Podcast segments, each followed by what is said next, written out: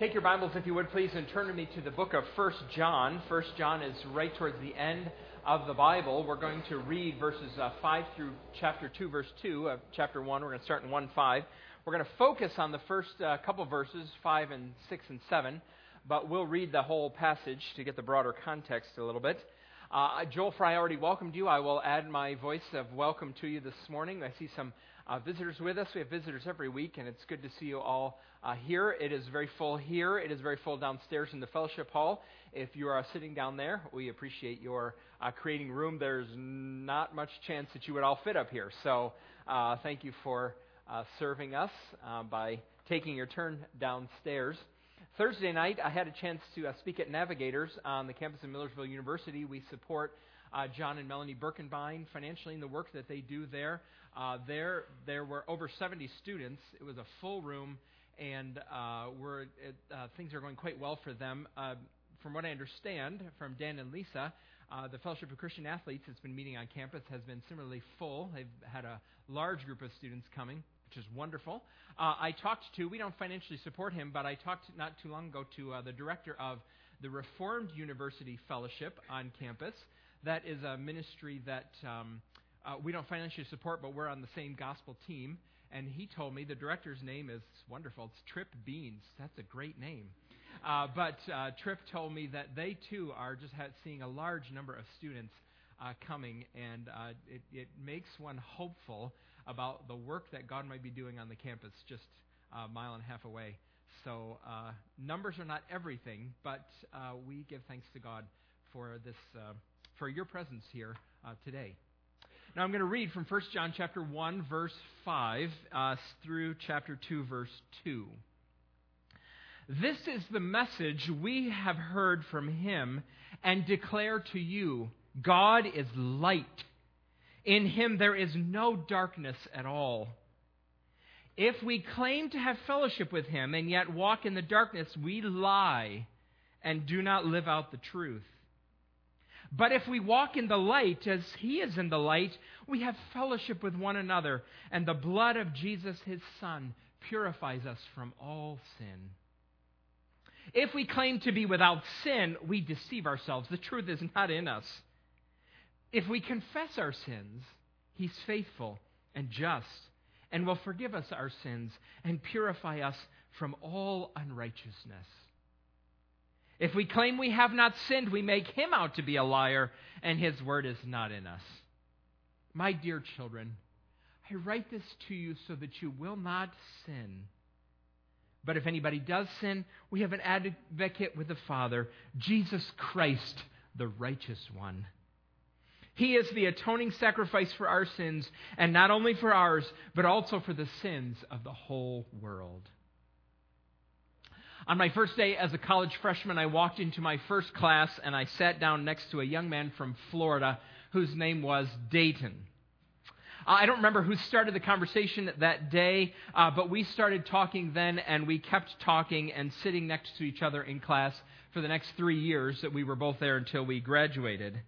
Uh, we sat next to each other in class. We sat across from each other at lunch and dinner. We sat in the same row at chapel. We played racquetball on Friday afternoons as often as we could. And if you needed something from the grocery store or Walmart, um, we often went together. During spring break, our first year, uh, I took Dayton home with me to Perry, New York. There are few things more enjoyable for a Western New Yorker than to introduce a Floridian to March in Western New York. That is a wonderful experience.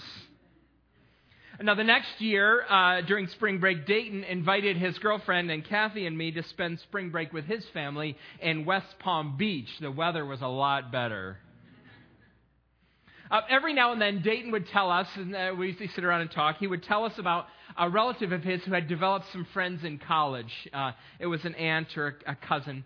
And they had met this group of, of friends, and uh, they had maintained their, this is pre Facebook days, they had maintained their friendship for 40 years. This is how they did it. Uh, one of them would sit down and write a letter to one of them and mail it to the next person with a stamp and everything. They'd mail this letter and, and that person would take the letter and read it and then write their own note on, on that same sheet of paper, put it in and mail it to the next person, and then it would go to the next person, next all the way around till it got around, and then someone would start again and they'd write this. And they did this for years and years and years. Uh, Dayton uh, told us this story uh, about this, I'm sure, because I think, think that's what he hoped would happen to our friendship. That, that um, we would maintain this. And I have to tell you, we did not. Um, we've lost touch. We're, we're, friends on Facebook. Actually, he's not on Facebook. I'm friends with his wife on Facebook, so I see pictures of his cute children all the time.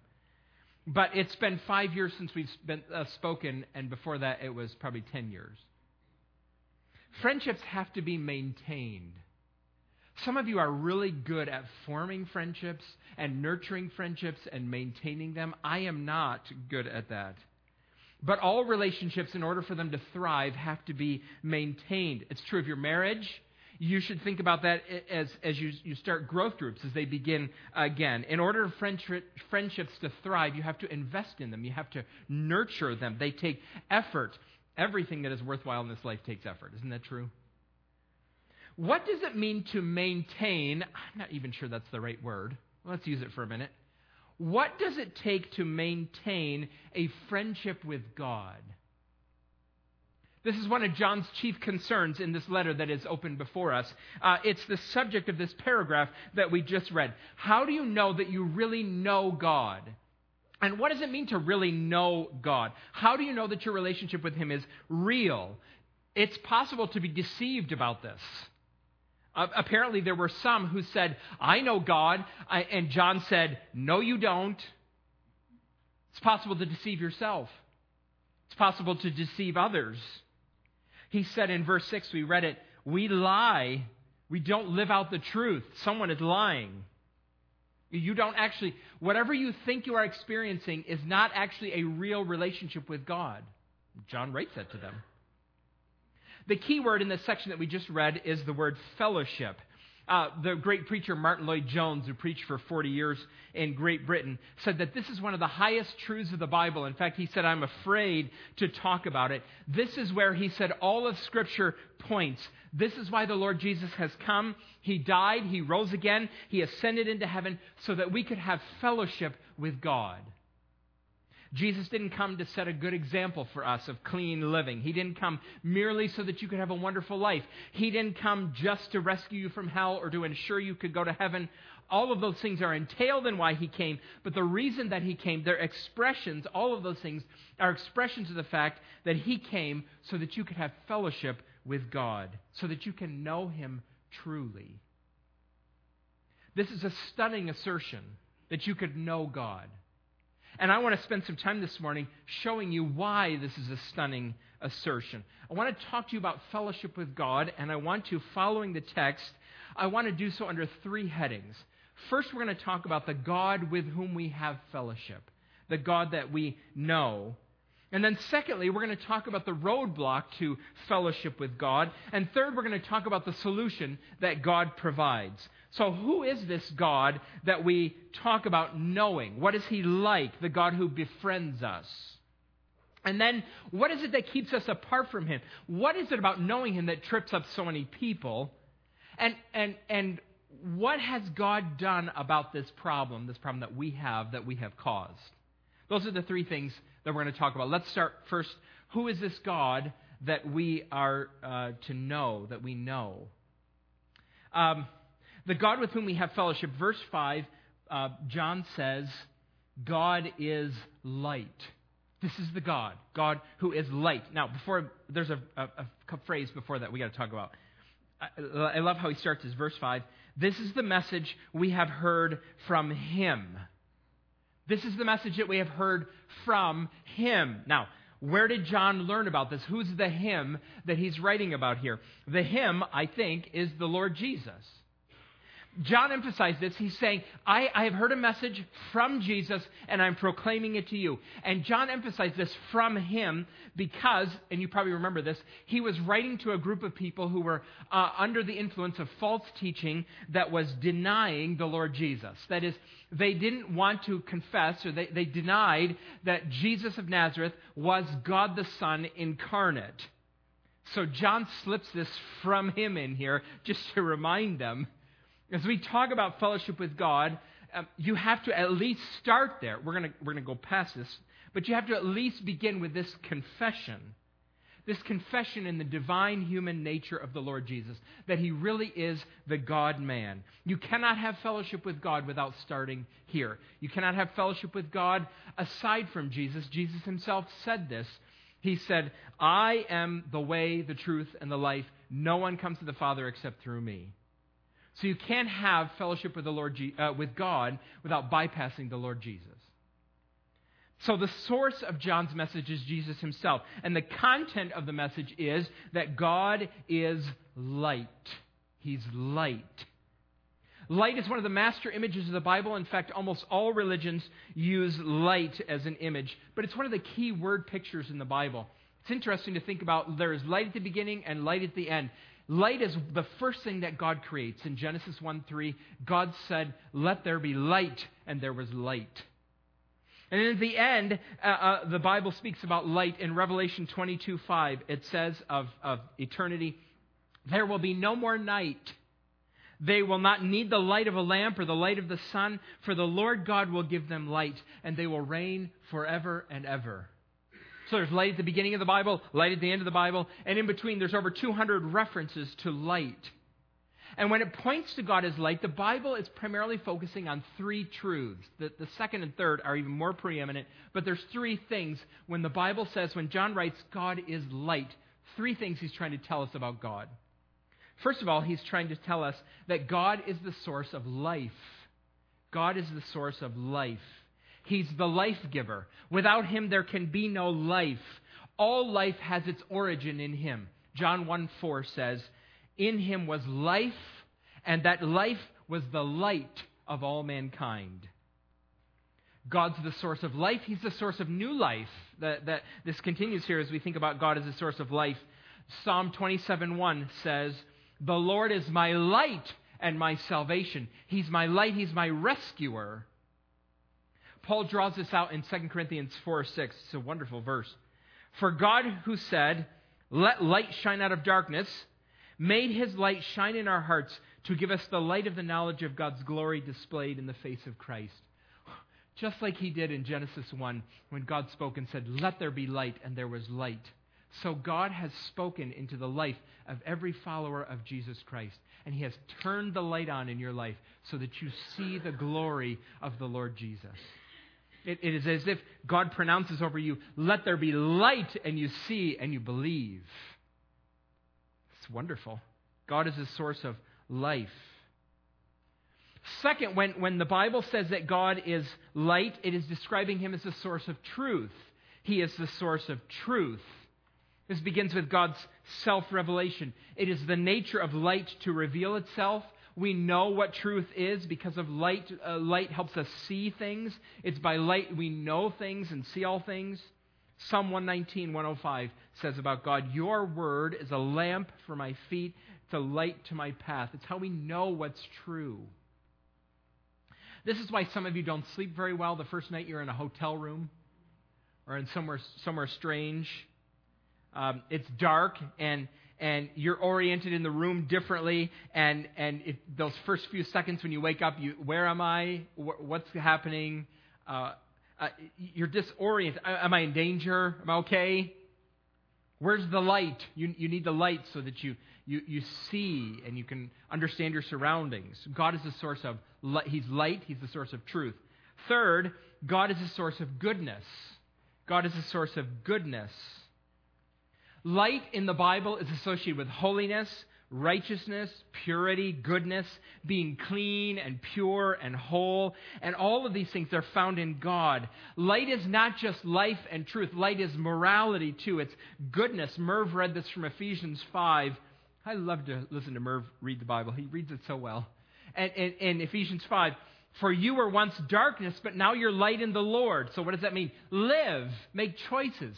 Live as children of light, for the fruit of light consists in all goodness, righteousness, and truth. There are choices to be made that reflect light and spurn darkness, because uh, God is light, He's the source of goodness. What's going to happen? John makes this declaration God is light. And for the rest of 1 John, this section, the apostle is going to talk about what is involved in knowing the God who is light. What are the implications of the fact that we have fellowship with the God who is light? That's what he's going to do. But this description of God, He is light, in and of itself is an argument for why you would want to know Him. So he says, God is light, Here's what it means. Here are the implications of walking with him. But when he says God is light, it's an argument itself. Why would I want to do all these things? Why would I want to be involved? Why would I want to walk with this God who, who exists? It's because he's light.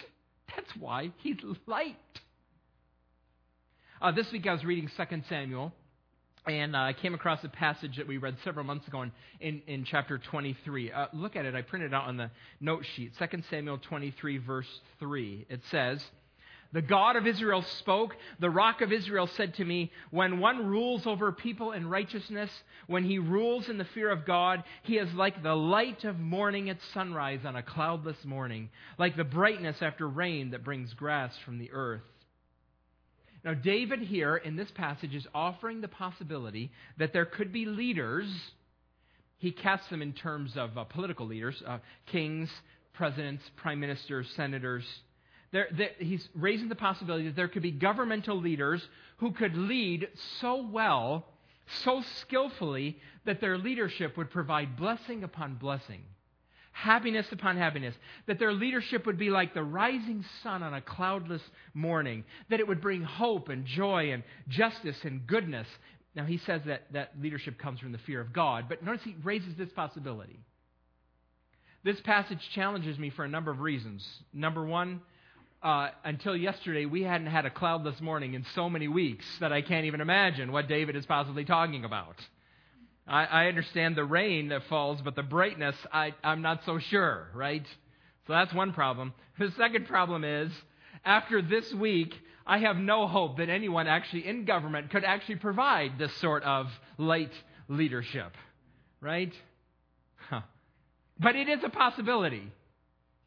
Could you imagine uh, getting up one, one morning and looking at your phone for the news or reading the newspaper and, and seeing there on the cover some decision that has come from Harrisburg or Washington, D.C., that just brings you such joy you can't imagine it? It's, it's so, so wise and just and good.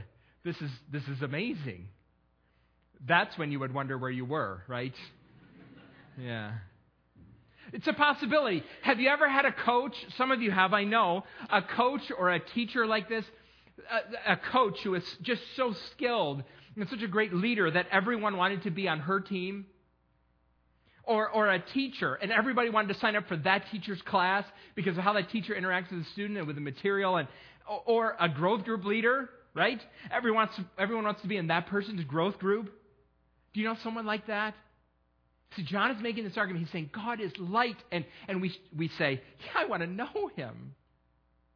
One of my sorrows in life is that my kids never got to meet my grandma Davini, my dad's mom. I'm sure I've talked to you about her before. I used to spend weekends at her house. My parents would, they have various responsibilities or things. Do you want to spend, you want to go to grandma's house? Yeah, absolutely.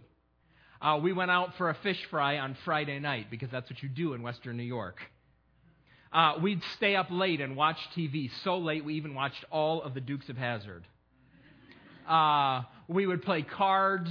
We played I Spy. We went on Saturdays to visit my great grandmother in the nursing home. We ate popcorn and ice cream. My great my grandmother could eat ice cream in such a way that she would leave nothing, not a drop in the bowl. I don't know how she did that. To every family event, she would bring homemade fudge. And usually they asked her to bring the vegetable tray too, which she loaded with cucumbers because she knows I love cucumbers and she never gave me green beans. Because that's what love is. That's what love is. When we were teenagers, my sisters and I, we, in succession, we mowed her lawn, a job for which she grossly overpaid us. Uh, she had a, a, a, strict budget she, uh, with her grandchildren about how much money she would spend on birthday presents for her grandchildren. When my sister was, I think, two or three, little uh, she uh, wanted a, a, set of sheets. Well, my parents asked for a set of sheets on her behalf Holly Hobbie sheets. We're going back a few years. So you, you could buy the fitted Holly Hobbie sheet and the flat uh, uh, Holly Hobbie sheet. Well, Grandma's budget only uh, could afford one of them. So she brought the, the fitted Holly Hobbie sheet and, and gave it to my sister on her birthday, and then she pulled my mother aside and she said, The flat one's upstairs in the drawer. I put it away for you. It's a woman who is sneakily generous, right? I wish, I wish that my kids could go to uh, fish fry on Friday night with my grandma. And I wish they could play cards with her and, and I spy. Do you know someone like that? Do you have someone in your life like that? Here is God, John says. God is light. He's light. He's the source of life and truth and goodness and beauty, and you can know Him. You can have fellowship with Him. He is infinitely better than anyone that you love or admire. The joy of walking with Him and knowing Him and being with Him. What a privilege it is to represent His interests.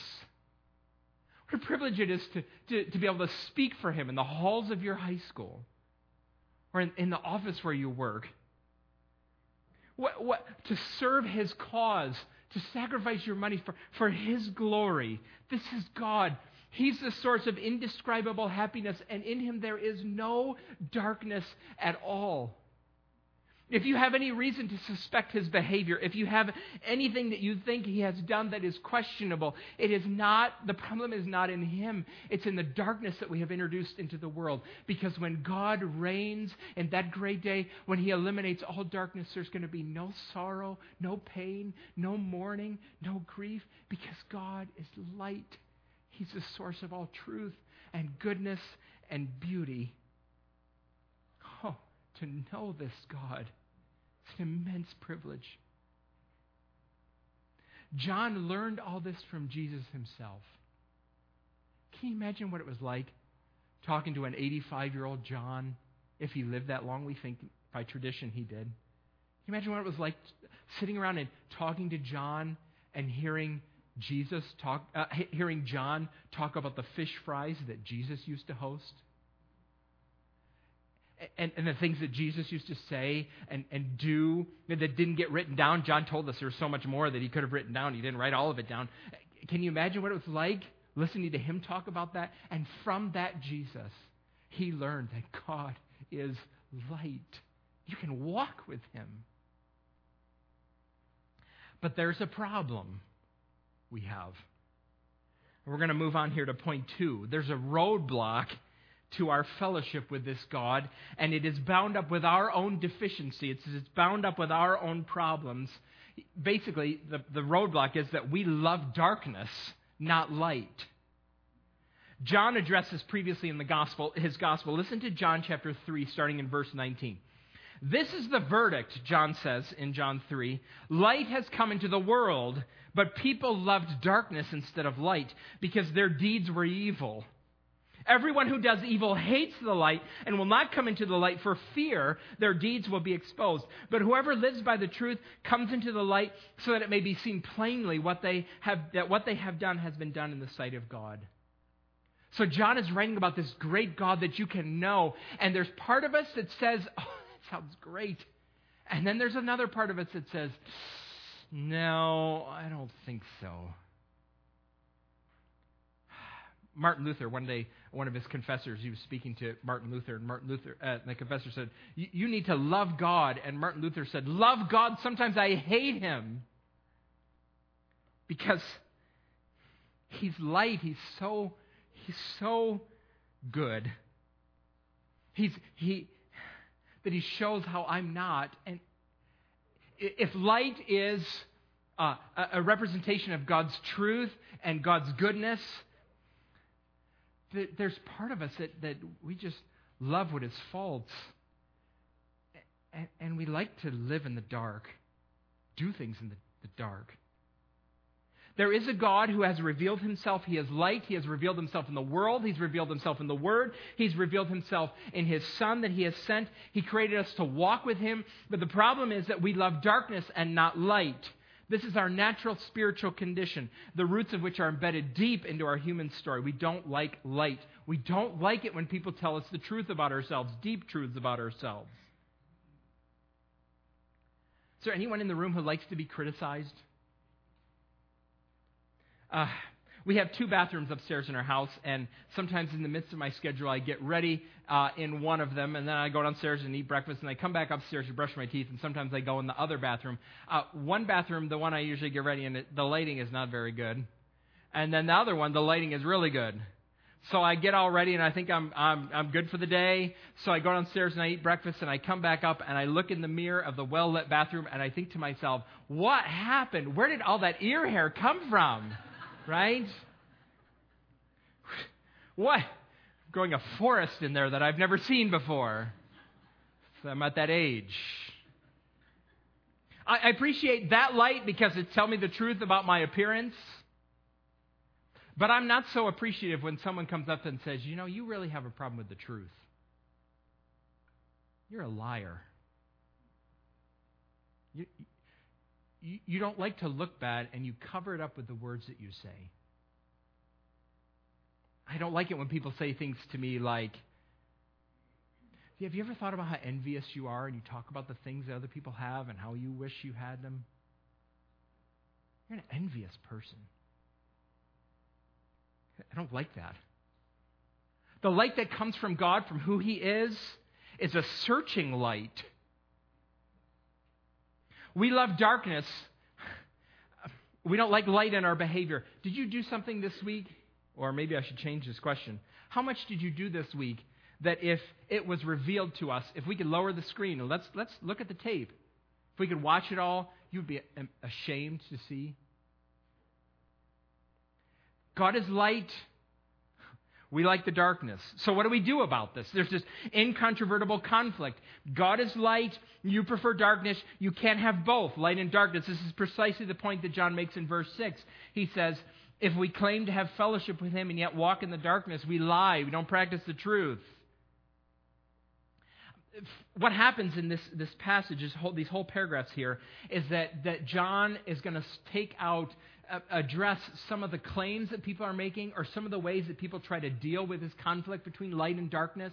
They all start with if we claim. We're going to look at one in verse 6 right now, and then next week we'll do what's in verses 8 and 10. But look, if we claim to have fellowship with him, uh, uh we'll address that. Verse 8, if we claim to be without sin. Verse 10, if we claim we have not sinned. So there's this conflict between God is light and we love darkness. What are we going to do about it? Well, here's three options, and John just takes them all out. And the first one is the first uh, uh, claim is we can try to sever the connection between what we claim about God and our conduct, what we say we believe and how we behave, what we profess with our lips and how we live.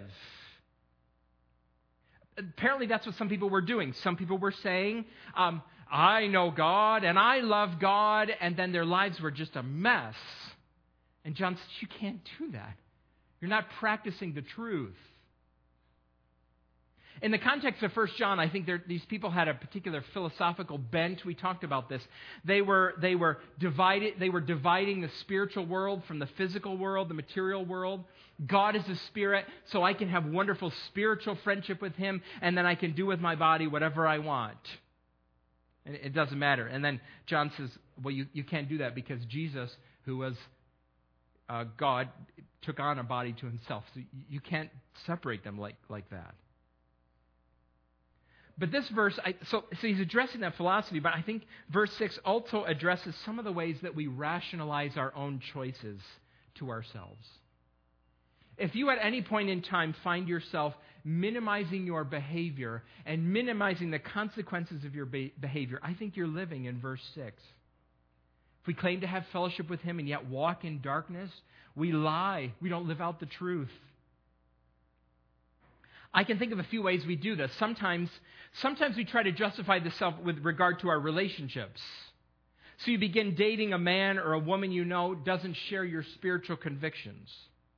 But you justify it. You say, well, I, I just can't find anybody else. Or, you know, we're not really that serious. Or, it won't, it won't affect me. Trust me, it won't affect me. Paul in 2 Corinthians, though, he addresses this issue. He uses the same imagery from John, 2 Corinthians 6. Do not be yoked together with unbelievers. For what, righteous, what do righteousness and wickedness have in common? Or what fellowship can light have with darkness? There's those words fellowship, light, darkness. Trust me, there are very few exceptions to this. The spiritual temperature of your relationship, uh, whether they're, it's a, a, a romantic relationship or merely a friendship, the spiritual temperature of your relationship will always settle to the level of the least interested person in that relationship. The person who is least interested in spiritual things will always set the spiritual temperature of your relationship. It is nearly impossible to overcome the inertia of that sort of relationship. But you can you rationalize it anyway. Now, we should be clear here. When John says we walk in darkness, he has in mind a settled disposition, a, uh, an orientation of your life. He's not talking about perfection. We'll come back to that in a minute. He's not talking about perfection. Uh, perfection. He's talking about a pattern, a chosen, intentional pattern. That's what he's talking about, walking in darkness. Uh, D.A. Carson writes about a conversation he had with his niece. This was several years ago. Uh, he was visiting her in Vancouver. She was an adult. She was, he says, she was young and attractive and enthusiastic, and she'd been raised in a Christian home, his sister's home.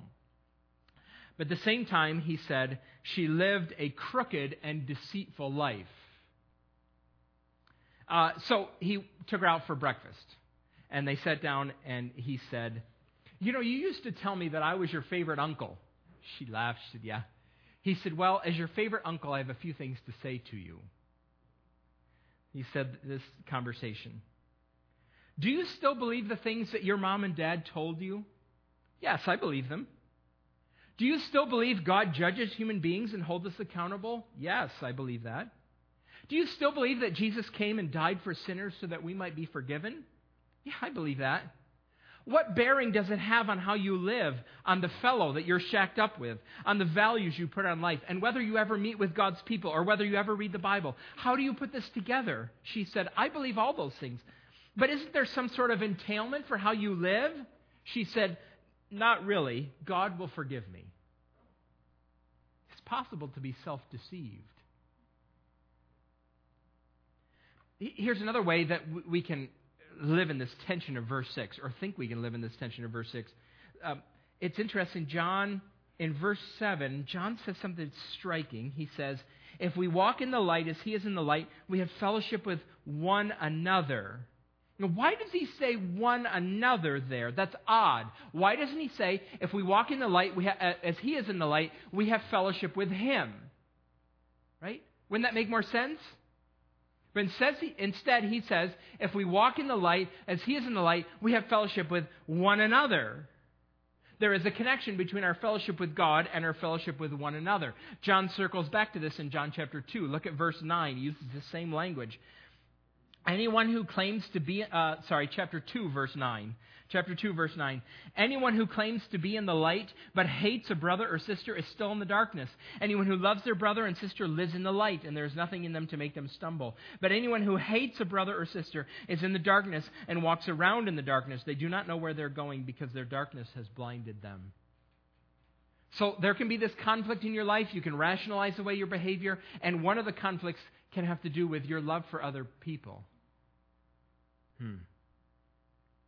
Uh, there used to be in the city of Buffalo a ministry. It was called the Buffalo Christian Center. The Buffalo Christian Center was this huge building in downtown Buffalo that uh, uh, used to be a social club, and a nonprofit Christian organization had bought it. and They'd modified it to host Christian events. It's a huge building, five floors. It had a miniature golf course. It had a pool. It had a basketball court. It had an auditorium. It had a skating rink. It was just a great place my dad used to take our church youth group there, and I was a little kid and I got to tag along. It's one of the advantages when your parents are volunteer youth group leaders. So one time we went to the Buffalo Christian Center and we actually stayed overnight. Uh, it was huge events. Lots of churches were there, and all the guys slept in this big room uh, with, uh, uh with the bathroom was over in the corner of this big room. Well, I woke up in the middle of the night and I had to go to the bathroom, and it was pitch dark in there.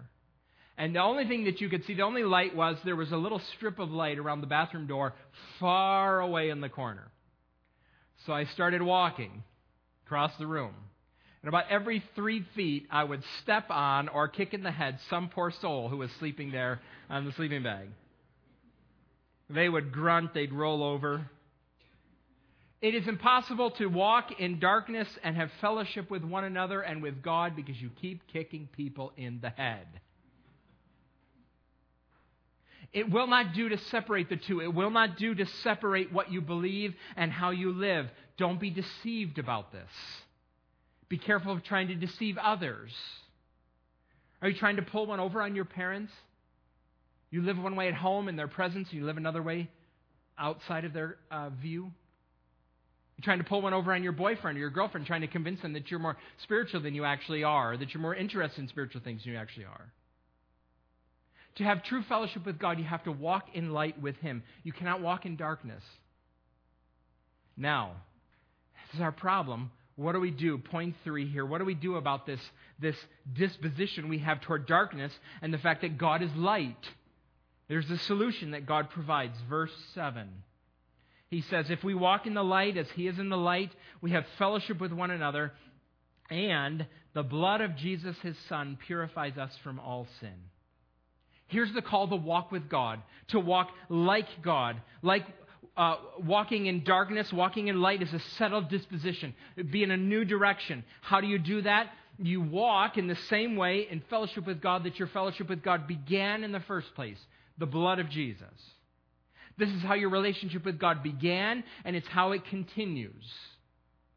John refers to Jesus' blood here uh, a, a for a couple of reasons. One, again, he is hammering home that Jesus is God's Son in the flesh, and he has real blood. He's hammering this. Is real blood, because he's a real person.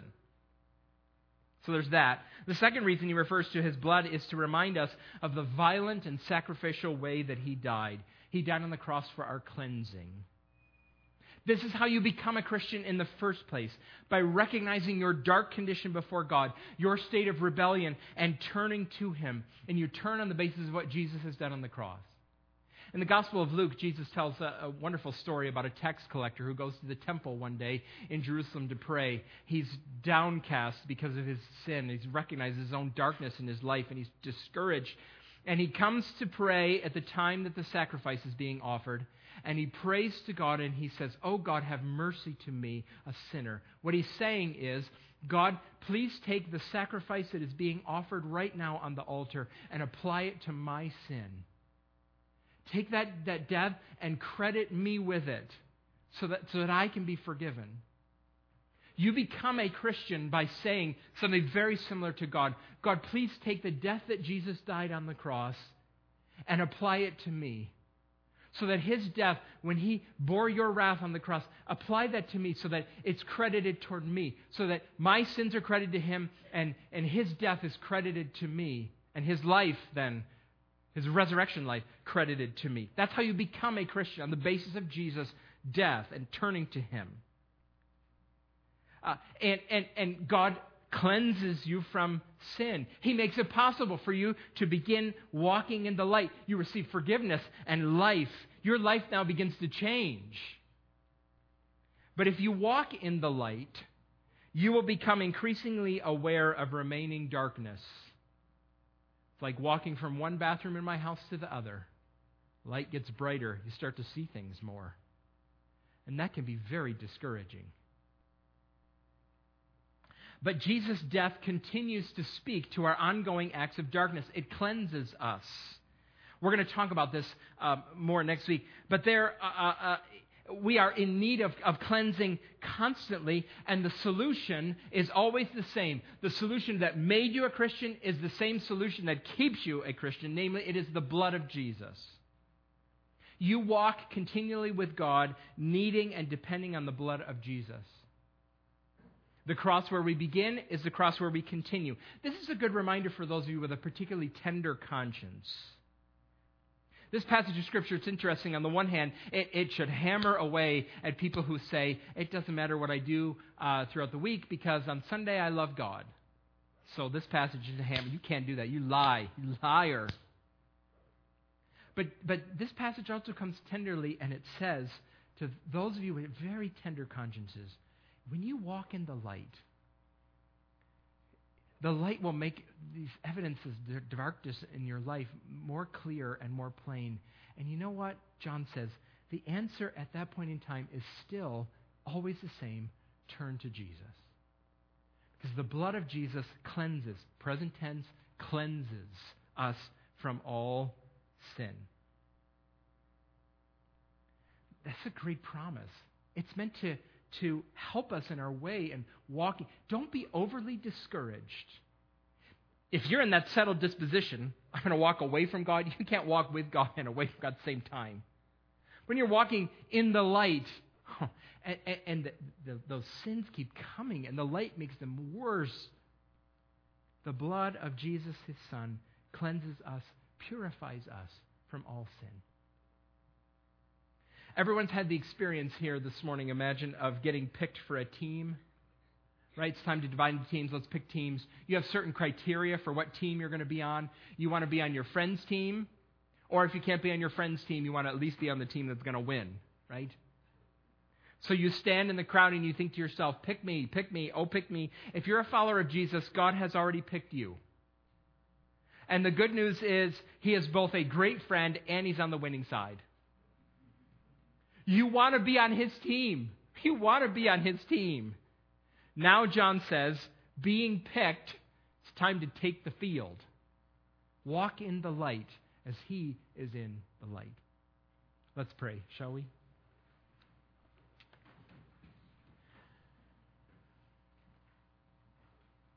Father, we come before you this morning, and I am grateful to you for these men and women who are here in this room, these teenagers who are here, and those who are downstairs in the fellowship hall. Grateful to you for the children that are here and those who are caring for them te- and teaching them this morning. Thank you for our worship team as they have uh, led us. We, our desire this morning as we meet has been to honor you and to learn from you. Lord, I pray that you would take what, what John wrote and that you would drive it deeply into our minds and hearts. Lord, there are some in this room who need to be confronted because they're living a lie and they're not practicing the truth because they claim to know you and yet they're walking in darkness. I pray that you would, by your grace and your kindness, turn them around. That they might walk in the light as you are in the light. Lord, I thank you for this great promise that the blood of Jesus cleanses us from all sin because we still live in this dark world. We, we, we, you know, we still have this broken sin nature within us. Thank you for the work that the Lord Jesus has done to rescue us. And our hope is that he will come soon and that you will do complete and total darkness eradication. And we will live in the light of the glory that is yours because you are the great God. Help us, O oh Lord, we pray in Christ's name.